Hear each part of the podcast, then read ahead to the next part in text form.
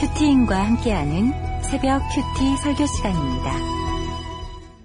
이때 제자들이 돌아와서 예수께서 여자와 말씀하시는 것을 이상히 여겼으나 무엇을 구하시나이까 어찌하여 그와 말씀하시나이까 묻는 자가 없더라.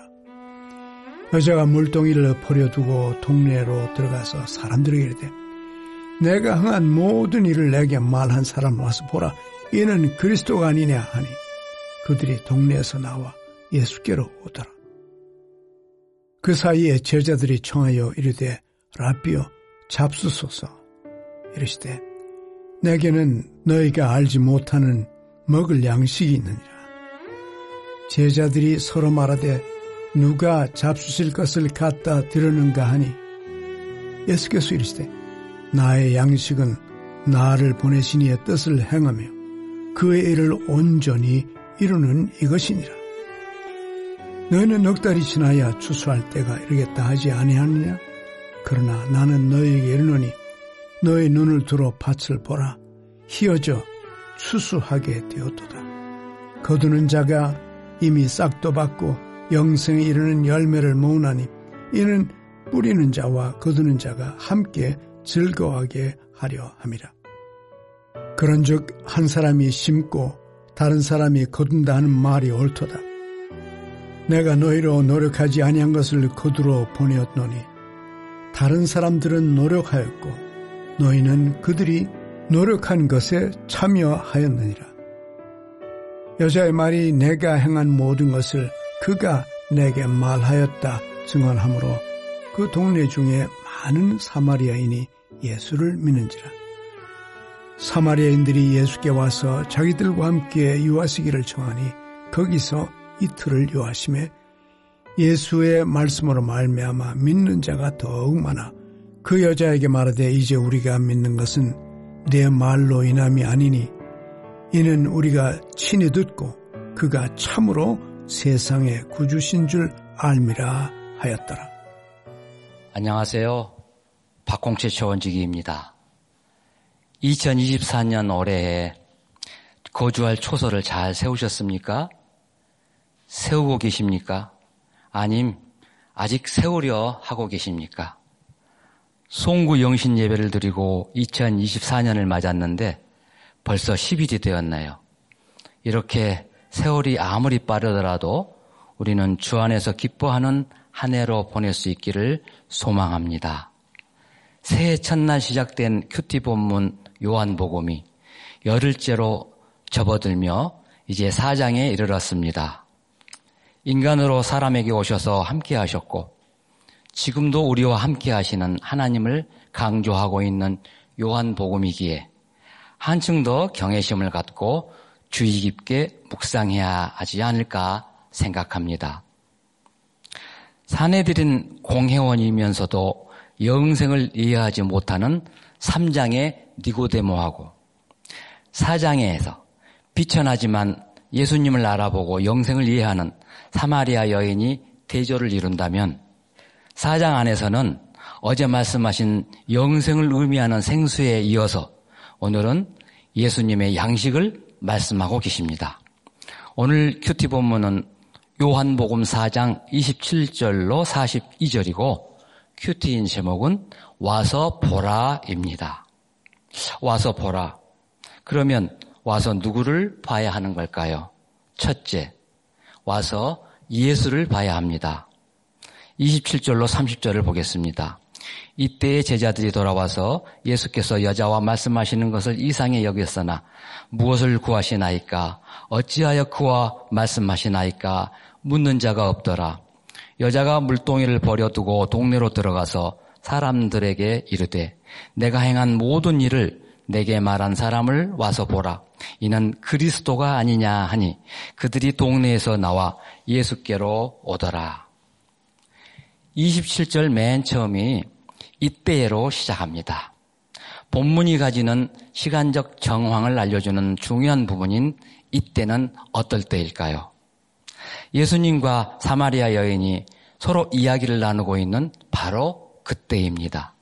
어제 말씀에서 예수님과 사마리아 여인이 영과 진리 안에서 예배를 드리는 그 순간 바로 그때 제자들이 나타난 것입니다.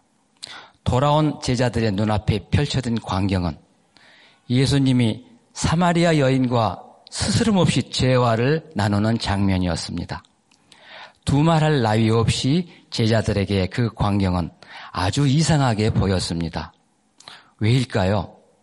일반적으로 한 남자와 한 여자가 그것도 유대인과 사마리아 여인이 사마리아 땅에 있는 인적이 드문 광야 한 가운데 우물가에서 대화를 나누었다는 것 자체가 해괴한 모습이었기 때문입니다. 여기서 우리는 제자들과 사마리아 여인의 상반된 반응을 발견할 수가 있습니다. 제자들은 상식과 통념을 깨뜨린 예수님과 사마리아 여인 두 사람의 만남을 보고도 아무 반응이 없습니다. 이상이는 여겼으나 묻지 않습니다.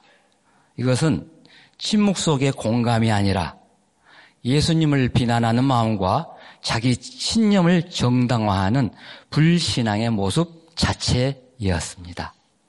반면에 사마리아 여인은 자신의 무지가 폭로되고 자신의 수치스러운 과거와 속내가 적나라하게 파헤쳐지는 수모를 당하면서도 묻고 또 물어서 결국 예수님을 주여에서 선지자로 소이다로 또 메시아에서 온 세상을 구하실 그리스도로 알아갑니다.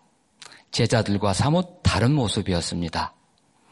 메시아를 만나 영적 목마름이 해갈된 여인은 육신의 목마름에 집착하던 삶과 고별합니다.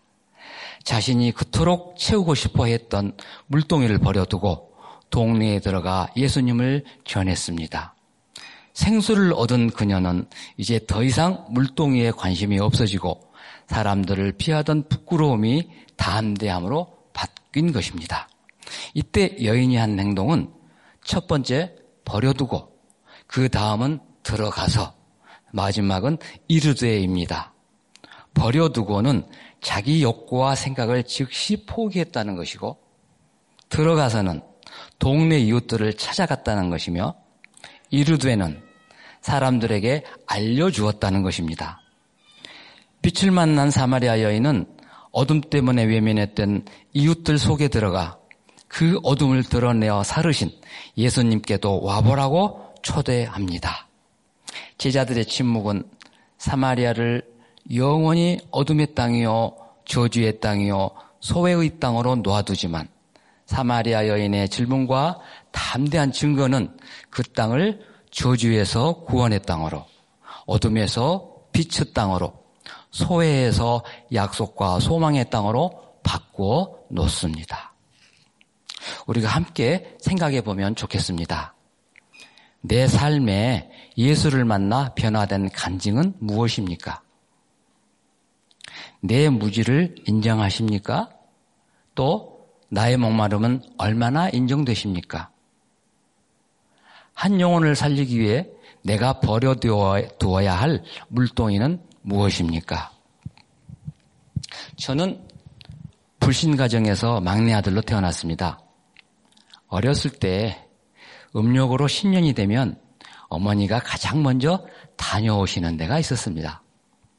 깨끗이 차려 입으시고 어딘가에 다녀오시는데 돌아오면 하시는 말씀이 아야 올해는 사람 많은데 가지 마라. 그러고 물을 조심해야 한단다. 그러니까 물가에는 절대 가지 마라 등등 주문을 늘어놓으셨습니다. 그러니까 대나무 가지에 하얀 깃발이 꽂혀 있는 집에 가서 신년 운수를 보고 오신 것입니다. 그런데 재미나는 것은요, 어릴 때 우리 집이요, 바닷가에 석축을 쌓고 그 위에 지었으니 집이 바로 물가인 거예요. 창문 바로 앞에서 바닷물이 넘실거리는데 물가에 가지 말라고 하시면 아, 집을 떠나라고 하시는 건지 네, 하여튼 그랬습니다. 초등학교 시절입니다. 학교에서 집에 오는데 어디서 북치고 징치고 후닥거리 소리가 들리는 것입니다. 요즘 시대에 무슨 미신 짓이지? 잔뜩 흉을 보며 오는데 아 와서 보니 우리 집이었습니다. 그렇게 성장하여 직장 생활이 시작되었습니다. 문제는 당시에 그 직장이 모든 사람들에게 인기 순위가 바닥이었다는 사실이었습니다. 어느덧 결혼할 때가 지나갈 무렵 혼처가 들어왔는데 아, 그 여인이 제시한 조건은 에, 남자가 마음에는 안 들지만 교회를 다닌다면 오케이 해준다 하는 것이었습니다. 그렇게 해서 믿음 없는 나는 신결혼을 하고 아, 믿음 있던 아내는 불신결혼을 하게 되었습니다. 결혼이라는 것을 했는데 하고 보니요 헐 우리 목사님이 그러셨지요. 결혼을 하고 알고 보니 속았다고 원망 마라. 속였으니 결혼했지 제정신에 결혼했겠니? 하신 말씀입니다. 아내는 워낙 고지식한데다 완고하셔서 모든 사람에게 일정한 거리를 두고 살았습니다. 심지어 나한테까지도 그랬습니다. 오죽하면 별명이 가까이 하기엔 머나먼 당신이었겠습니까? 그렇다면 나도 내 살길 찾는다는 합리화에 신세 한탄도 곁들여서 거우 매일이 술과 마작과 음란한 생각으로 이어져 갔습니다. 그런데 말입니다. 살아가다 보니 이 여인을 제대로 알아가게 됩니다. 결혼 조건이 되는 물동이를 포기하고 나를 선택하더니 자신이 주님을 만난 간증으로 구원을 시켜갔습니다. 거기까지는 좋았는데 남편을 믿음으로 성장시킨다면서 확실하게 바가지를 근거됩니다. 가만히 살펴보니 바가지를 그면서 자기 목마름을 해결하더만요. 그리고 중요한 것은 아들이 신앙으로, 신앙 안에서 자라도록 잘 돌봐주었습니다. 뿐만 아니라 일찍이 우리 담임 목사님을 만나게 해준 것인데, 그래서 목사님의 주시는 말씀이 들리니, 사랑의, 제가 사랑의 언어를 알게 되면서, 수고했어요. 미안해요. 고마워요. 이런 말이 자연스럽게 나오게 되었습니다.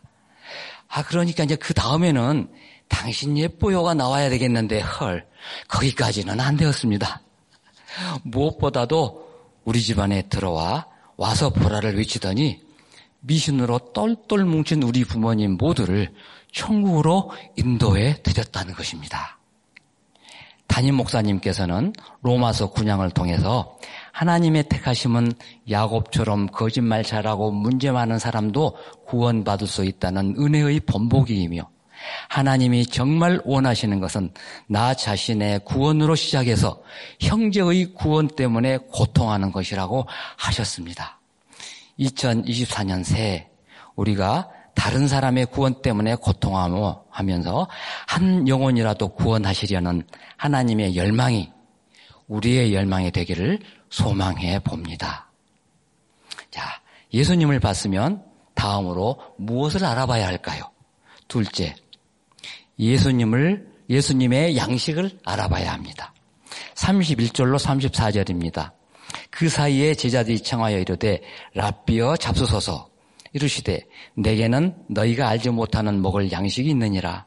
제자들이 서로 말하되 누가 잡수실 것을 갖다 드렸는가? 하니 예수께서 이르시되 나의 양식은 나를 보내신 이의 뜻을 행하며 그의 일을 온전히 이루는 이것이니라. 예수님은 자기를 보내신 분의 뜻을 행하고 완성하는 것을 양식으로 삼으셨습니다. 예수님은 물을 기르러 온 여인에게 생수를 통해 영생을 설명하신 것처럼 떡을 준비해 온 제자들에게는 양식을 통해 그들의 사명을 일깨워 주십니다. 양식을 먹어야 사람이 생명을 유지하듯이 하나님의 뜻을 깨닫고 그 뜻을 이루는 삶이야말로 우리의 영이 사는 길이라는 것입니다.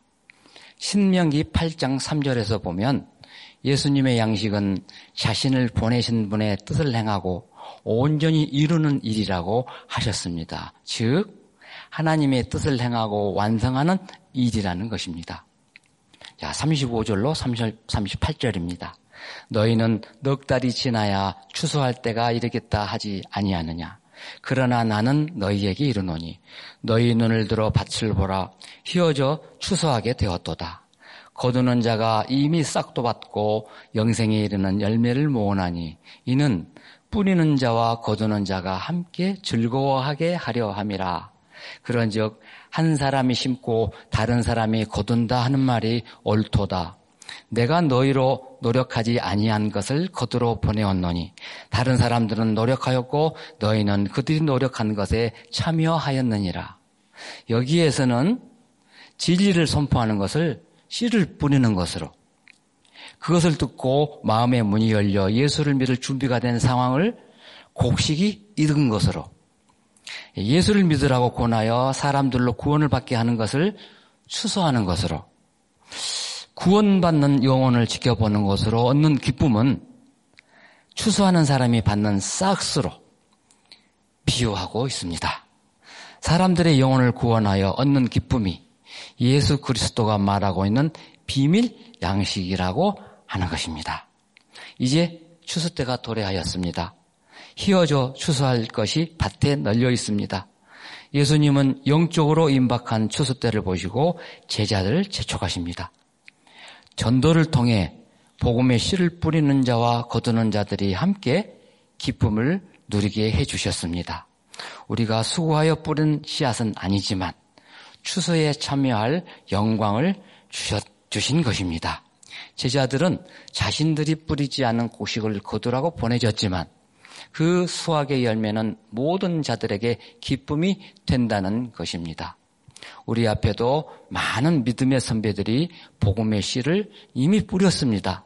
그 열매를 거두는 수고라도 소홀히 여기지 않는 우리가 되어야겠다고 생각합니다. 아, 두 번째 적용 질문을 드리겠습니다. 오늘 우리가 예수님과 함께 먹어야 할 양식은 무엇일까요? 내가 뿌린 씨가 아니라고 추수에 참여하기를 머뭇거리고 있지는 않으십니까? 복음의 빚진 자로서 예수를 모르는 사람들에게 복음을 전하고 있습니까? 그렇게 결혼을 하고 아들이 태어났습니다. 유치원에 다닐 때였는데 교회 전도팀 기자가 집에 탐방을 왔어요. 이제 이런저런 질문이 끝나고 아들에게 엄마 아빠가 하고 싶은 얘기 없니? 엄마 아빠한테 하고 싶은 얘기 없니? 하고 물으니까 기다렸다는 뜻이 그만 좀 싸웠으면 좋겠어요. 하는 것입니다.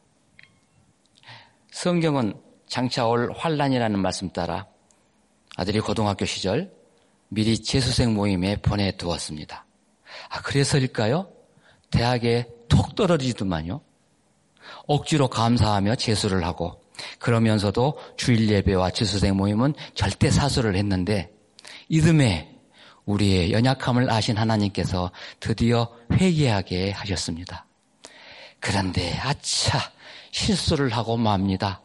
대학에 들어가니 이제는 안심하라 하면서 가족 큐티 시간을 방학해버린 것입니다. 사춘기도 거치지 않고 아들은 선한 모습으로 잘 성장해 주었습니다. 그러다 입대를 하였는데 아, 복무 중에 부상을 입어 원치 않게 의병 제대를 하게 되고 거기에 이성 교제에 대한 개념적 혼란이 겹치면서 큰 시류에 빠지더니 때늦은 사춘기가 찾아와 극심한 홍역을 치렀습니다. 이렇게 방황하는 아들에게 충고를 한다는 것이 야단이 되고 야단이 거친 질타가 되면서 여기에 상처 입은 아들은 그때부터 입을 다물고 맙니다. 답답해서 속이 터집니다. 차라리 두 눈 부라리고 대들며 반항이라도 하는 게 낫겠다 싶을 정도였습니다.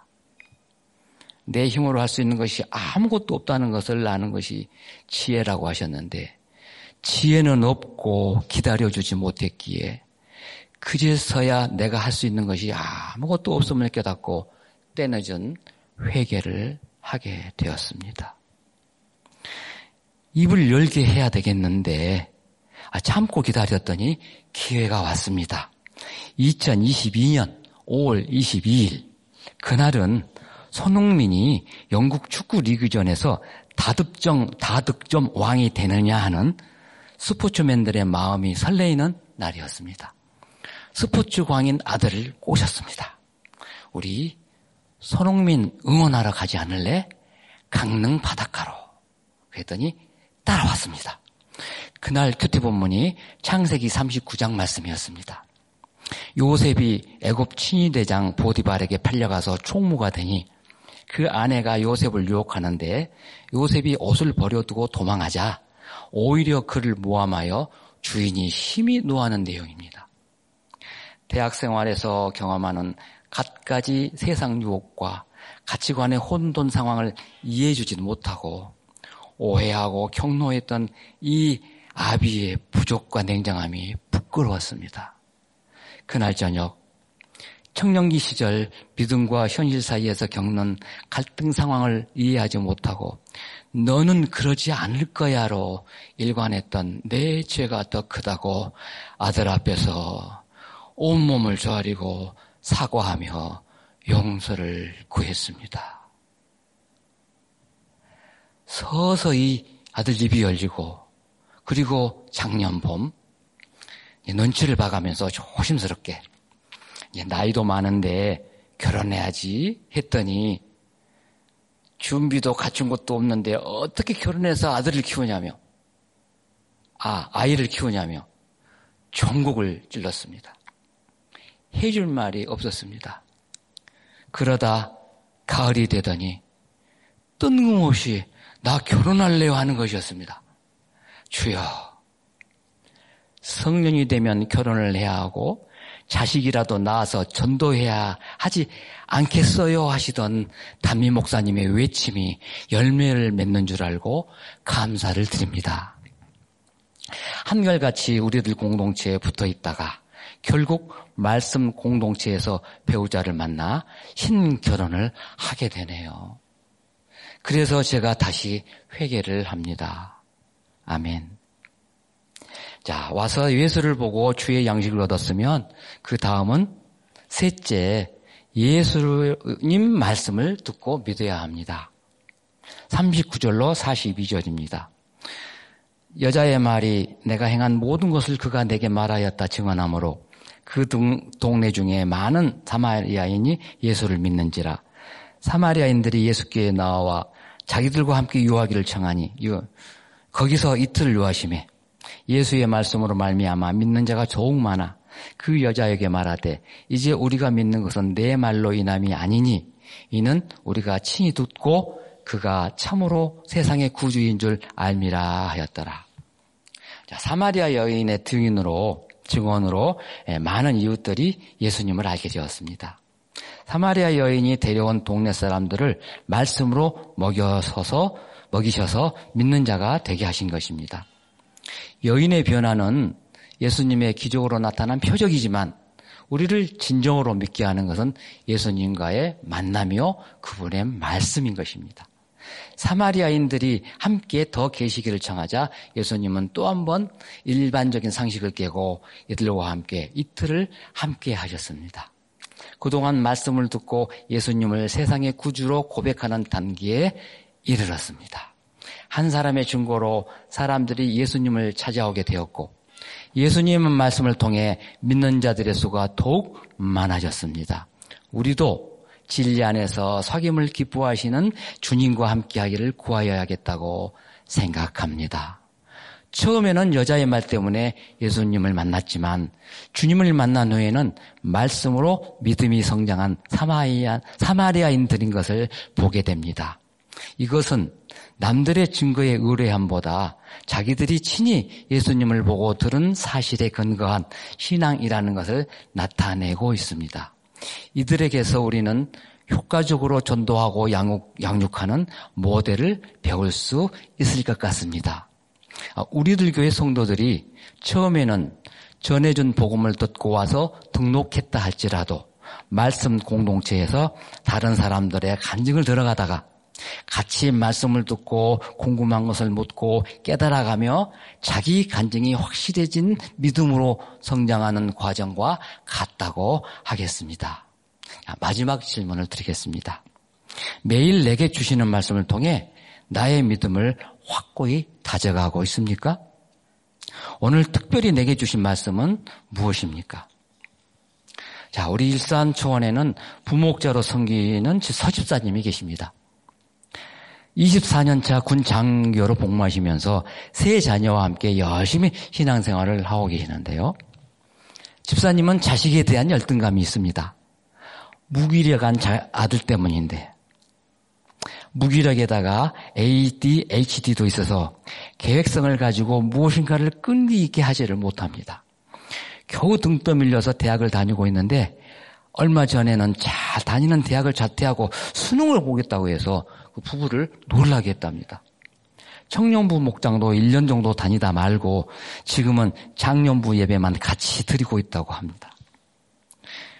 집사님이 돌이켜보니 아들의 무기력 때문에 내 힘으로 도저히 할 수 없어서 두 손 들고 우리들 교회에 와서 아들을 고칠 수 있도록 공동체에 붙어가는 적용을 했는데 그런 가운데 오히려 자신이 양육을 받고 부목자가 되면서 조금 더 주제 파악이 되어 죄표도 보게 되었다고 하십니다. 이런 부목자님이 현재 계기부에서 4차까지 진급이 안 되어서 승진에 대한 열등감이 또 생겼다고 하시는데요. 부인 집사님이 계속해서 통해하고 자복하라고 하시기에 아, 부태 떨감이면 감사할 것을 찾아야겠는데 그 반대지 않냐고 화를 내셨다고 합니다. 그러시면서 이렇게 된 마당에 차라리 명태를 해버리면 어떻겠냐고 부목자 모임에서 질문을 하셨습니다. 초원에서 조심스럽게 이런 처방이 모아졌습니다. 사고 골든타임이 72시간 즉 3일이라고 하듯이 퇴직 전 2, 3년이 바로 골든타임입니다. 명태를 한다 해도 부목자님은 성품상 가만히 있지 못하고 뭐라도 하실 분이니 또 그런 데다가 진급이 안 된 현 직책이 조금은 여유가 있을 것이라고 생각됩니다. 퇴직 후 할 일을 준비할 수 있는 골든타임을 예비해 주신 것이라고 생각되기에 감사, 감사해야 될 조건이라고 어, 말입니다. 그렇게 공동체의 예, 처방대로 지원을 하셨는데요. 바라던 대로 그 이천으로 발령이 난 것입니다. 아, 그러자 집사님은 사마리아인들과 함께 유하신 예수님을 본받아서 있으면 먹고 없으면 카드 긁고 죽이면 아니 되니 죽기 전에 추수하자 이런 심정으로 선임 지휘 관들이 불어놓았을 그 씨를 추수하러 가겠다는 사명을 가지고 가보자 이천으로라고 결정을 내렸다고 하십니다. 이렇게 말씀대로 적용하고자 했더니 지금 관사는 협소하고 겨울에는 춥고 했는데 새로 가는 곳은 다섯 식구도 널널한 형대식 아파트에 우리들 목장도 있고 판교 성전이 더 가까워졌고 딸은 대학교에 합격하고 동생은 원하는 고등학교에 합격하는 후한 선물을 받으니 너무 좋다고 하십니다. 자, 이때가 회개할 때 아니겠습니까?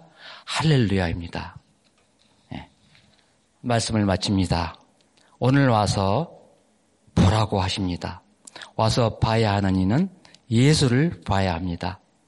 예수님을 봤으면 이제 알아봐야 할 것은 예수님의 양식을 봐야 하겠습니다. 와서 예수님을 보고 주의 양식을 얻었으면 그 다음은 예수님의 말씀을 듣고 믿어야 하겠습니다. 기도하겠습니다. 하나님 아버지, 오늘 새해 열흘째 되는 또 하루의 시간을 주시고 생소와 양식을 말씀해 주시니 감사합니다. 이러한 은혜 속에서 예수를 믿으면서도 다른 사람보다 내 자신과 가족을 위하여 살아온 것이 부끄럽습니다. 예수님을 만났지만 구원의 감격으로 전도하는 데는 열심내지 못했음을 회개합니다. 용서하여 주시옵소서. 하나님 아버지, 하늘 아버지의 뜻을 이루는 삶이 진정한 양식임을, 양식임을 깨달아 오늘 또 복음의 씨앗을 뿌리며 살게 하소서.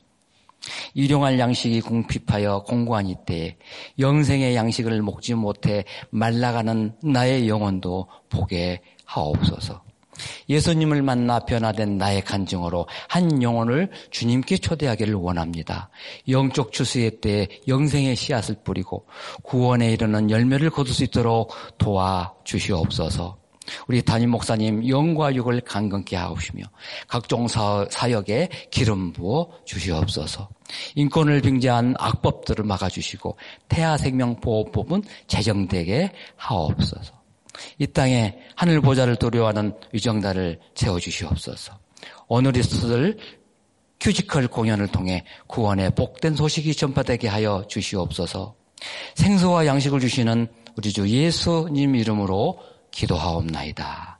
아멘. 지금부터는 교회와 나라를 위해 각 가정을 위해 그리고 각자 기도하는 시간을 갖도록 하시겠습니다.